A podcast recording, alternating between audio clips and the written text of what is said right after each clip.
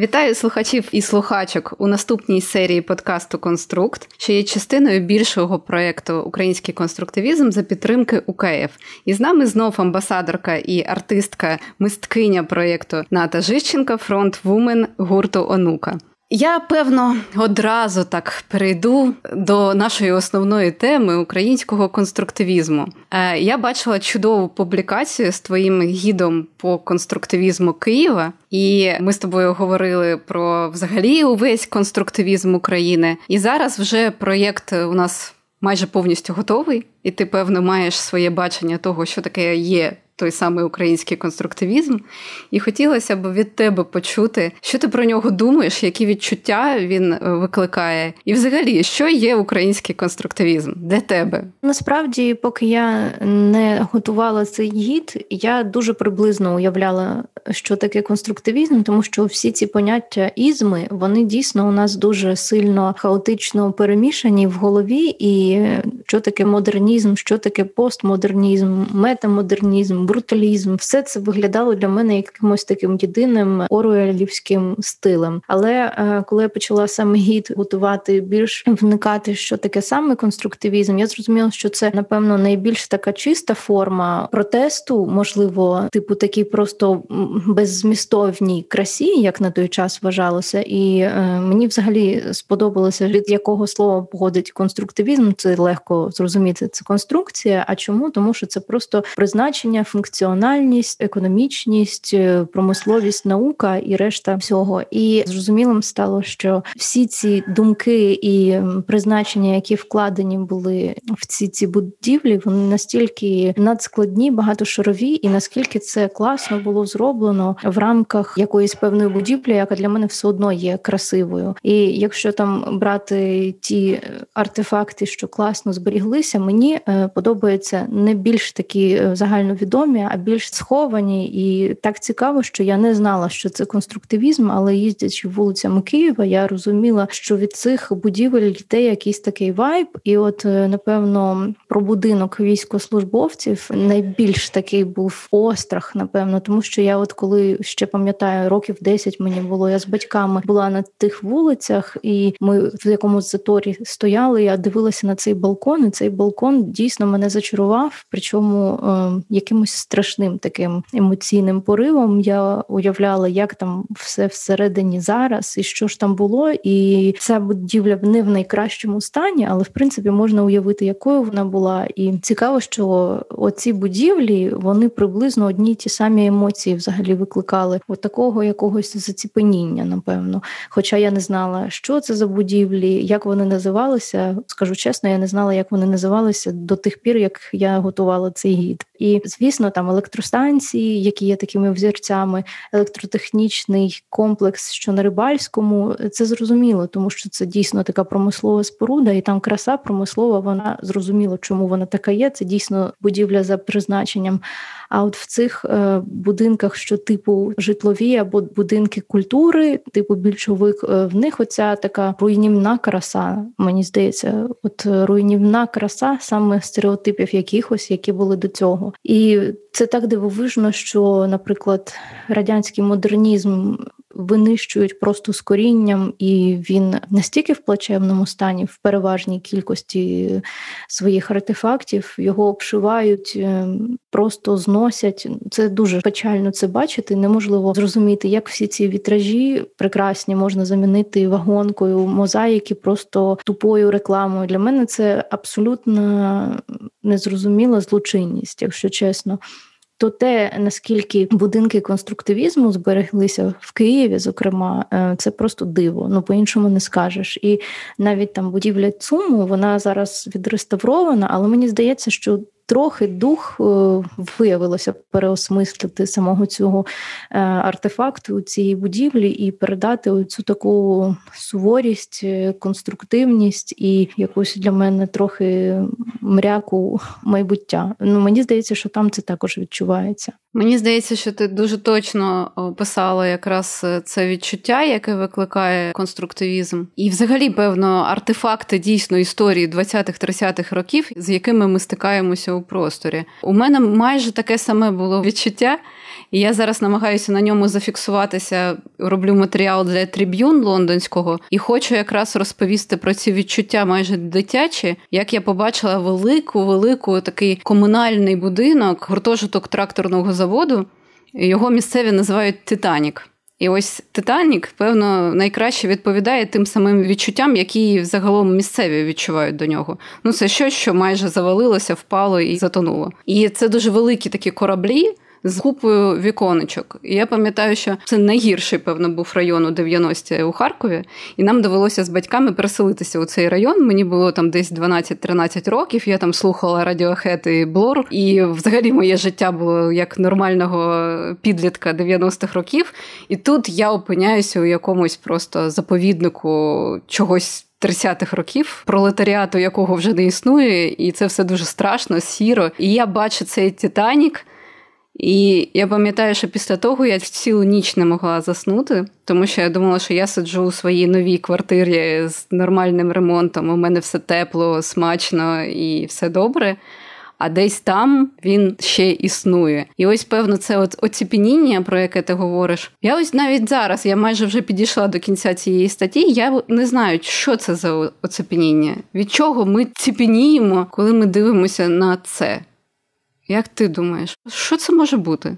Мені здається, що коли взагалі зароджувалася ця течія, і потрібно було перекреслити оцю таку надмірну красу і зробити функціональність, е, можливо, перебільшено десь гіпертрофована оця конструкція, ця суворість форм, масштабність. Хоча це не суперхмарочоси, але вони здаються настільки якимись такими велетнями, можливо, тому що вони такі масивні глобально і немає цього тончилова е, в деталях, ну що все це таке масивне, і цей масив на тебе якось ну дійсно тисне. Можливо, з цим пов'язано. Е, і я от можу сказати точно, що це на 100% відчуття, яке підсвідоме. Тобто, це не те, що я знала, що тут був там будинок НКВДистів, і вже ти собі домислюєш, що щось тут відбувалося погано. Ні, ти просто йдеш повз і розумієш, блін, ну це будинок. Цікаво, що там відбувалося. І Мені здається, що дійсно, ну от е, як є багато історій про храми, про церкви, які були там. В якихось місцях е, суперечливих збудовані, або навпаки, пам'ятники такі радянській епосі, що були збудовані на якихось таких також з контроверсивних е, місцинах, що там на будівництві постійно щось відбувалося. Дуже часто це якісь міфи, а дуже часто це дійсно якісь факти, коли все, що відбувається під час будівництва, якось замуровуються ці шари цементу, можливо, і ну все одно є матеріальне, а є нематеріальне. І мені здається, що. От коли в храмі ти відчуваєш якусь таку енергетику, е, як ще кажуть, намоленість місця, тобто все одно це якась енергетична матерія. Е, неважливо там агностик, ви віруюча людина або атеїст, все одно оцей вайб енергетики він присутній. Так само мені здається, що тут також присутній от вайб цього остраху е, перемін, остраху бурхливого виру радикальних змін, і потім цих репресій депресивних історій. Як мені цей час взагалі видається в голові, мені здається, що це таке як величезна хвиля, е, яка от просто збільшується і за собою зносить все старе і все, що і нове, як таке своєрідне велетенське цунамі змін, і воно абсолютно безпощадне. І от е, те, що вистояло в цьому цунамі, це от і є ці артефакти конструктивістські, які також от трохи цим цунамі десь.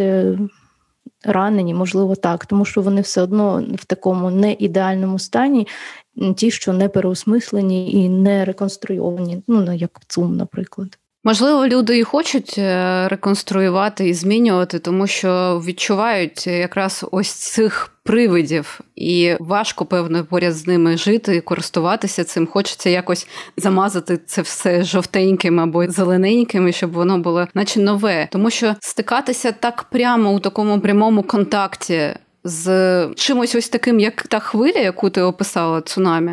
Мені здається, що це треба мати дуже велику мужність і розуміння, як підходити до такого. Тобто, ось, наприклад, коли я розповідаю про мою історію, коли мені було 13 років, у мене не було навіть інструментів, як мені інтерпретувати те, що я бачу. Я відчуваю біль, страх, навіть щось таке бридке, неприємне.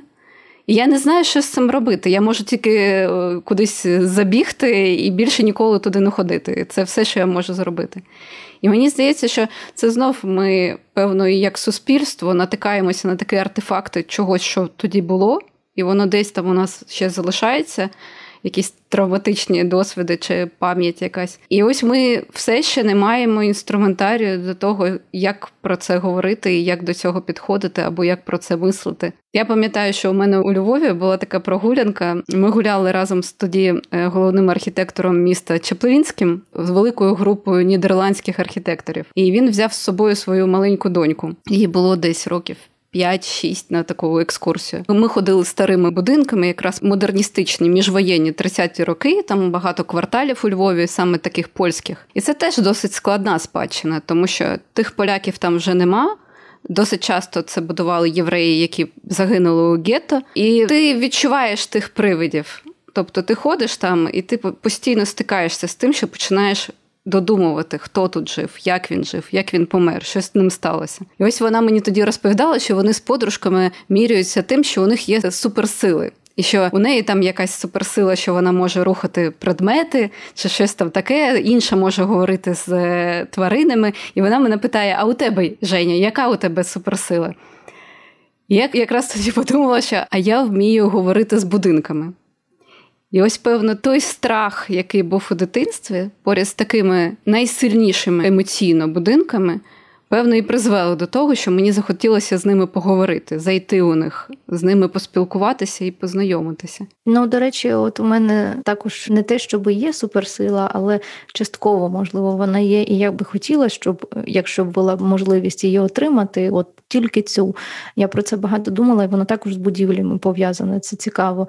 Я хотіла би, ну і з місцевостями, я би хотіла вміти, як в таймлапсі, бачити все, що відбувалося в цьому місці, там 100 років, наприклад, 50-200, неважливо, і на пришвидшеній перемотці просто дивитися, як в кіно, як змінювався інтер'єр, люди, там бесіда, стіл, і отак, от просто пришвидшено перемотати там за 5 хвилин, останні, наприклад, 50 років. Мені здається, що от у мене просто мурахи і метелики в животі від уяви. Найбільш яскравим у мене було таке відчуття. До речі, в піраміді на Шпіцбергені. Це ж е, така місцина досить контроверсивна, але єдина на світі. Це місцевість, селище шахтарів, які в радянському союзі. До, до речі, там дуже багато людей з Донецька жило, і на території Норвегії, е, тобто була от така станція, в якій видобували вугілля, і там жила показова така комуна, тобто це ще називається називається Вітрина соціалізму. І там була маленька така.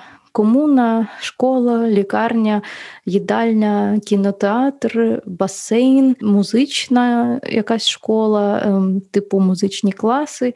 І ну, причому це дуже маленька комуна, але там цікаво, що взагалі була історія, що все це працювало 24 на 7, тобто е, ще півроку була полярна ніч, півроку полярний день. І цікаво, що тут вперше в їдальні існувала система форшету, і вона також працювала цілодобово. І коли я саме в цій їдальні опинилась, там залишилися ще ці величезні горщики з квітами, які посохли. Оці такі якісь ампірні штори, червоні шпалери, які вже так вицвіли бачили.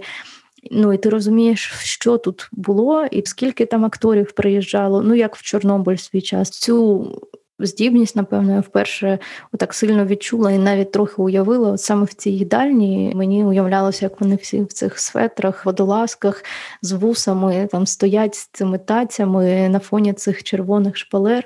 Ну тобто це круто. Я розумію, що розмовляти з будинками і взаємодіяти з простором це круто. І я думаю, що це дійсно не те, що суперсила, а суперздібність, яка все таки є у людей насправді, а не тільки тільки в фантазіях. Чи не виступає такою самою твоєю суперсилою якраз е, у діалозі е, чи розмові з місцинами чи локусами, якраз музика? Не знаю, я досить так до неї відношусь з острахом також, тому що напевно ти класно можеш розумітися на тому, що не твоє призначення, не твоя робота, а з роботою ти все-таки так е, намагаєшся. Ну це я щодо себе кажу, е, бути більш обережним і у виразах, і взагалі тому, як ти до цього ставишся, аналізуєш, оскільки інколи є натхнення, інколи немає натхнення, і я взагалі про це не люблю говорити, тому що це якась така штука, котра інколи там мене не відпускає, інколи я її ненавиджу. Інколи я вважаю, що це взагалі не моє. Це не константа, про яку я можу казати, що це моє, це моя здібність і це мій засіб взаємодії з реальністю. Це все дуже як напевно у кожного митця сукупність протиріч, напевно, в самій голові митця або музиканта, от в даному випадку, коли ти не можеш налагодити цей діалог на постійній основі, і він то є, то немає, чисто через свою якусь рефлексію. Тому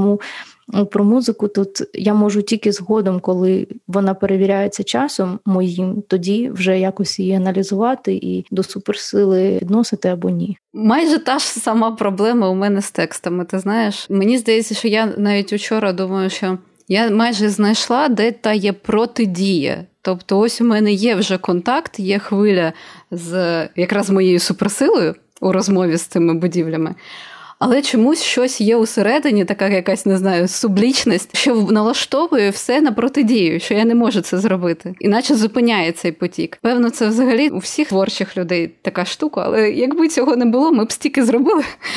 Бо навпаки не зробили б нічого. Думаєш? Думаю, що так. Є така фраза, що художник має бути голодним. Мені здається, що художник має сумніватися. Ну я по-іншому для себе це не репрезентую, тому що коли є діти, голодним не особливо класно бути, але сумніви інколи набагато гірше ніж голод, якщо чесно, в купу разів. Точно, точно. Мені здається, що зараз ти вже більш-менш розумієш, що вийшло з музикою якраз до українського конструктивізму. Може, ти поділишся вашим з Євгеном підходом, як якраз до того може відчуття про ту епоху, про ту історію. Як ви підходили? Якщо чесно, коли взагалі ця ідея і цей запит виникли, було дуже страшно і дуже відповідально. І Це як здавалося чимось настільки велетенським, настільки масштабним, відповідальним і складним, мультидепартаментовим і взагалі таким надскладним, що з якого боку підійти навіть ну не уявлялося. І спочатку було дуже мало вхідних даних, просто слово конструктивізм, що вже в принципі наштовхує на те як може це звучати, але глобально не було від чого відштовхуватися. І коли ми вже почали в це заглиблюватися, спочатку сценарії, якісь такі історичні вивчення контексту, це все трохи допомагало, але все одно не давало якогось такого імпульсу. І от лише коли ми побачили танець Себастьяна, який був на подив зроблений спочатку без музики, а музика під нього, що взагалі практику повністю спростовує, тому що як зазвичай робиться навпаки. І я була, якщо чесно чесно, здивована, шокована. Е, ну, літературним словом важко навіть тут пояснити, як це було, наскільки це було круто. Це відчуття. Е, я скажу, що я не фанат танцювальної культури, тобто я розумію, коли це класно, я розумію, коли це погано. Але щоб це було так. Коли лібрету можна переосмислити танцем, причому абсолютно без деталей, без костюмів, без декорацій, а чисто мімікою, пластикою і способом, як це все знято, мене це просто реально повергло в шок. Е, по-іншому не скажеш. І у Євгена була та сама реакція, просто трохи з інакшої, е, напевно, його системи оцінювання, оскільки він е, навпаки захоплюється чимось. І от він був дійсно дуже захоплений тим, як це зняти. Він одразу зрозумів, як нам треба зняти свій live. А музика вже також була вторинна. Тобто тут спочатку відбувся танець, потім розуміння, як це буде виглядати як відео, і до цього вже акомпонувати має музика. Тобто тут музика виявилася не первинною, не вторинною, а навіть третинною. Але в голові вона вже у Євгена точно звучала, і я також розуміла деякі там нюанси, що буде додаватися. Звісно, допоміг е, в кінці текст, е, оскільки я спочатку побачила оригінал, що був написаним Сергієм Свяченко. Дійсно, це вірші про конструктивізм. Вони конструктивістські, вони за формою, як на мене, досконалі. І те, як лібрето знову ж таки в віршах було обігране, це також мене дуже захопило. Але якби це треба було писати в мові оригіналу, я не уявляю, як це можна було би проспівати. Але оскільки було вирішено, що це буде все таки версія англомовна, ми чекали на переклад, і переклад також дійсно був дуже класний, але проспівати красиво, ну або якось лірично, гармонійно, дуже складно. І от так вийшло, що я просто вихоплювала деякі фрази, змінювала десь розмір, і з цього намагалася зробити приспівну таку систему. І ну якось це так почало виходити одне за одним. Тут долуналися якісь інструменти, які ми хотіли з Євгеном давно використати, але не було нагоди, щоб це все от зіграло в один єдиний момент. А тут вийшло що вся ця подія потребує саме цих звуків, саме цих інструментів, і те, як це і виглядає, коли ти на цьому граєш, це просто ідеально формується от в цю конструктивістську епоху, в цю конструктивістську мультимедійну подію, оперу, як ми її називаємо. І ну, якщо так чесно сказати, то за останній час це напевно одне із е, найбільш приємних для творчого пориву мого особисто, як для людини, що дуже багато сумнівається і себе забила, і самоцензурування просто в мене зашкалює надто, так як не має бути в принципі. Тут якраз моя душа напевно розвернулася, тому що немає рамок якихось е, стилістичних пісен рекламних, мас-маркетових, котрі мене дуже сильно стисли, і я в них в принципі більше не хочу творити, оскільки мені не подобається постійно йти з собою на компроміс. Я не бачу в цьому сенсу. Скоріше просто направити свою діяльність в інше русло. А тут якраз цей проект мені здається, частково мене повернув до такого життя, і мені дуже подобається все, що робить Євген, і все, що додаю я, е, і те, як ми розуміємо один одного. І що найцікавіше, так вийшло, що там є дев'ять частин, які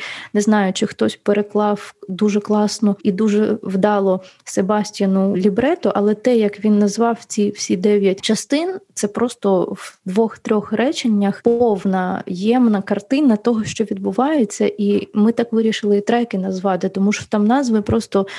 Ну, вони ідеальні для того, щоб ти просто зрозумів, прочитаючи назви треків, весь зміст опери, весь зміст дійства проекту. Це мене, от, якщо чесно, також дуже надихнуло. І оскільки також Євген, всі мої коментарі щодо дійства, оскільки я там вивчала історичний трохи контекст, я йому пояснювала, ти пояснювала в зумі якісь такі певні нюанси стану. А я ще більше з чимось порівнювала і вводила його в курс справи, що от відбувається саме в цій сцені, наприклад. А він бачив оці два речення, і йому не треба було нічого вже казати, тому що от він розумів, що в цих двох реченнях все, що ми наговорили там за годину, воно просто ємно от туди встрикається і все. І е, так також чудово вийшло, що за текстом, музикою, інструментами воно так саме собою все якось склалося, як мозаїка, що ну таке відчуття, що хтось за нас це написав, що тут буде це, тут буде це, тут такий ритм, тут таке аранжування, тут таке звучання. І от Євген експериментує. А я кажу, що тут відбувається оце, і ми чуємо, що дійсно воно відбувається навіть в музиці, і це відчувається те, що має відбуватися з лотою цій події. Для нас це дійсно перший такий досвід. Для Євгена, наприклад, не перший досвід озвучувати кіно і дуже з різними жанрами, і там тонувати звук там із ефектами, із е, ефектом присутності, і просто музично підкреслювати. І це одна справа. А тут виявляється вона ще більш складніша, тому що це має акомпонувати епосі і ще засобами музики без відео, в якому відбувається подія, намагатися, хоч текст все одно не грає такої функціональної якоїсь ролі, тому що він може бути абстрактним і трактованим абсолютно по різному. Наприклад, та перша сцена, в якій ну я її називаю це пісня Маї, але глобально вона називається зародження течії, так ну якщо так перекладати. То це може бути зародження будь-якої течії, тобто це може існувати поза проєктом абсолютно самостійно, і мені подобається взагалі цей проект, що я дуже не хотіла, щоб це була якась абстрактна така штука, що тут абстрактний текст, тут абстрактний танок і абстрактна нойзова музика. І ми називаємо це оперою про конструктивізм. А може бути це і опера про бруталізм, а може бути, що це взагалі опера про Чорнобиль. І різниці в цьому немає. А тут мені здається, що ця музика вийшла не абстрактною і виходить не абстрактною. І мені, і Євгенові також було дуже важливо важливо, щоб ця музика могла існувати поза проектом, тобто щоб її можна було послухати, і не треба було зробити зноски, що це ж музика там до того дійства, в якому є ще танець, пояснення і купа там медіа даних. А це можна слухати як саундтрек до фільму, як танцююча в темряві. Наприклад, не потрібно навіть інколи дивитися фільм. Можна просто прослухати саундтрек, і це аудіоспектакль реально, хоча там також абстрактні тексти. Хотілося, звісно, зробити також те, що може існувати самостійно для прослуховування і бути абсолютно самостійним музичним твором. Ну і звісно, коли додається танець зміст із сам проекту, це взагалі зливається в якусь ідеальну форму, і ти просто набуваєш знання про те, що таке конструктивізм, хто така Лотта, що з нею сталося, як звучала ця епоха, і весь трагізм, напевно, її історії, і скоріше тут її історія така другорядна, вже мені здається, в кінці глобально в нашій історії. Мені здається, що якраз такий експериментальний проєкт став можливий саме через те, що ось не було тих рамок, про які ти казала про цензурування, наприклад, чи орієнтацію на якийсь там ринок, чи ще щось. Ми дозволили собі всі подивитися на щось, що можна дивитися на це у таких шорах, чи через призму, чи окуляри чогось якогось стандартного сприйняття. Ну, наприклад, ми могли стилізувати всі. Ми всі на кожному етапі, кожен з артистів міг стилізувати, включно зі мною з Яриком під час е, лібрето. Але одразу було обрано говорити про це досить сучасною мовою. І так, щоб воно зайшло будь-якій аудиторії. І мені здається, що це таке теж другорядне. А перш за все, що ми всі намагалися працювати з емоціями. Ось, наприклад, є щось історичне. Здається, що це історичне можна написати у підручнику з історії у розділі. І це все буде там дати, якісь події, всяке таке. Можна у художній формі написати. Це буде такий роман. А мені здається, що ми дозволили собі такий дуже сміливий і амбітний експеримент поговорити, подумати про це, але через мову емоцій. І у тому теж Себастьян, певно, дав такий поштовх, тому що тілесність і якраз мова тіла, мова обличчя, міміки, вона теж дозволяє якраз зачепити за ті емоції, які ми відчували з тобою у дитинстві поряд з будинками, які нас лякали. Мені здається, що і у вас це вийшло, і у нього це вийшло. Сподіваюся, у нас у всіх у, у нашій такій спільній роботі це вийшло.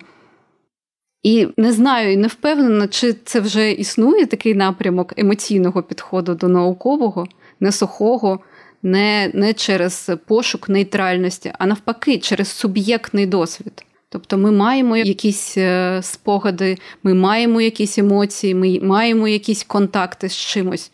І ось саме вміння зчитувати ці емоції, що ми там відчуваємо, дає нам можливість інтерпретувати це на зовсім іншому, майже такому мета-рівні. Саме тому це і є такий мистецький проєкт. Це ж не дисертація наукова або якась така досить суха, датована доповідь. Взагалі, мистецтво це ж про емоції. І я все одно це дійство, хоча воно і мультимедійне, я все одно його відношу до мистецтва, оскільки взагалі сучасне мистецтво воно ж мультидисциплінарне, і інколи це працює в плюс, інколи це працює в мінус.